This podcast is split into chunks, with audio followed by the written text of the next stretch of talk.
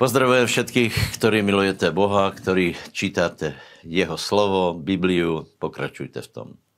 Dneska sa pozrieme na Žalm osemdesiatjeden, Skutky dvadsaťpäť a na druhú Kráľov dvanásť, trinásť, štrnásť a tam sa budeme pohybovať. Takže poďme na Žalm osemdesiatjeden, prvých sedem veršov. No tak e, najprve je tam oznámenie, že Boh dal víťazstvo, hej. To je hlavné posolstvo vlastne evangelia, lebo evangelium je dobrá správa, Boh je víťazom, Boh vytrhuje svoj ľud, e, e, Ježíš je víťazom a potom tam je, akým spôsobom na to máme reagovať. A poviem pravdu, že v tomto je aj mezi biblickými kresťanmi ešte veľa, veľa zlých postov, tak to poviem, hej. Prosím vás, takže ako máme reagovať na, na to, že Boh je úžasný, že je víťaz. E, není to naše volba, je to, je to slovo Božie, je to príkaz. A je až s podivom, že tie kruhy, ktoré v podstate rešpektujú Bibliu, tak odmietajú rešpektovať to, ako máme pristupovať k Bohu, akou chválou. Hej? Za prvé, má to byť radostne, potom máme pokrikovať, potom je tam spomenutý buben, trúbky a vôbec inde v žalmoch by sme našli expresívne vyjadrenie a expresívne nástroje.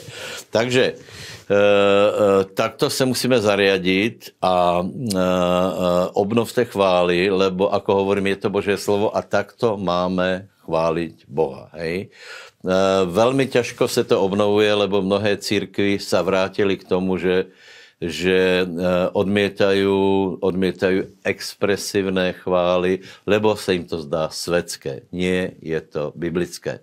Ja obyčajne hovorím, že každý by mal ísť do Izraela a pozorovať, z akých koreňov vyšla církev. Viete, že církev vyšla ze Židov, spá, spása je ze Židov a Židia oslavujú presne takto. Expresívne, kolotancom, pokrikom, a snaží sa vyjadriť radosť. Takže mali by sme toto rešpektovať. Skutky dvadsaťpäť, jeden až dvadsaťdva.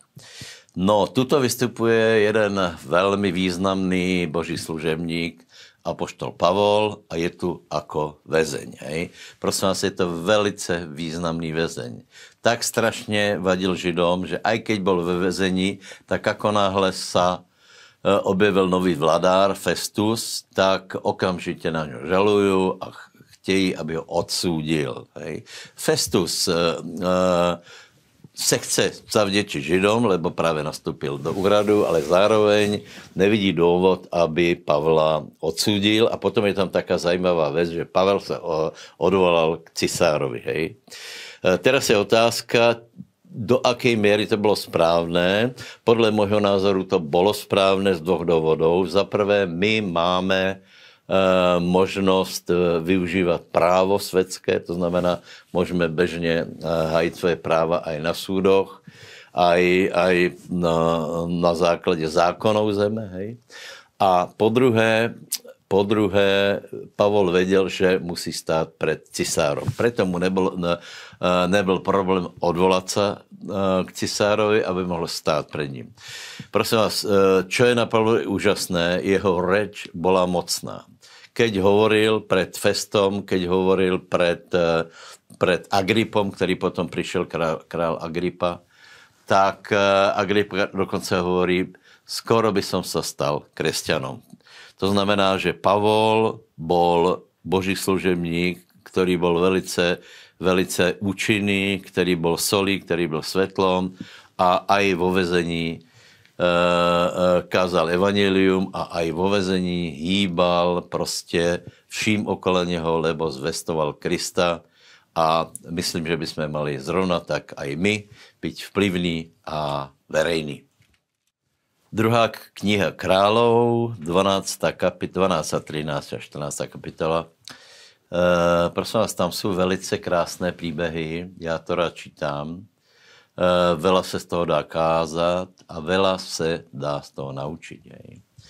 No, ale čo je problém, keď budete čítať tieto príbehy, tak sa v tom stratíte, lebo paralelne sú tam e, príbehy dvoch kráľovstiev. Jedno je severné, druhé južné, Izrael a Júda.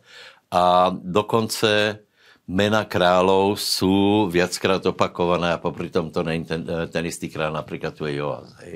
Južné kráľovstvo bolo lepšie a bolo lepšie, lebo tam byl chrám, tam bylo slovo Božie a bolo tam niekoľko skutečne dobrých králov, ktorý Boh hodnotí dobre. Severné kráľovstvo bolo, bolo v problémoch, lebo viete, že od začiatku bolo postavené na modlárstve, na otrhnutí od chrámu a e, tu vystupuje jeden dobrý král Joás, ktorý bol dobrý do tej doby, do, e, pokiaľ žil jeho tutor, prorok Jehojada. E, potom, keď zomrel, tak se skazil aj Joás. Severné kráľovstvo, to bolo úplne smutné, lebo dokonce jeden čas sa tam dostala uh, Jezábelina dcera na trón, takže, takže toto musíte vedieť, keď to budete čítať a správne to hodnotiť.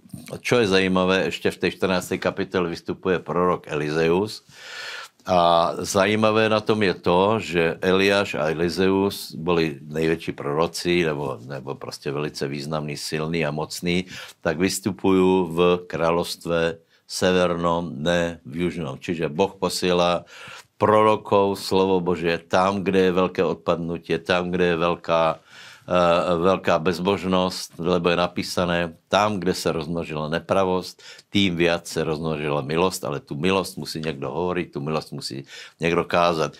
Nepochybujeme, že v našej spoločnosti sa rozmnožuje nepravosť, ale keď budeme kázať, tak mnoho lidí sa obrátí a stane sa spravodlivými a pobožnými. Nech vás Boh žehná, majte sa dobre.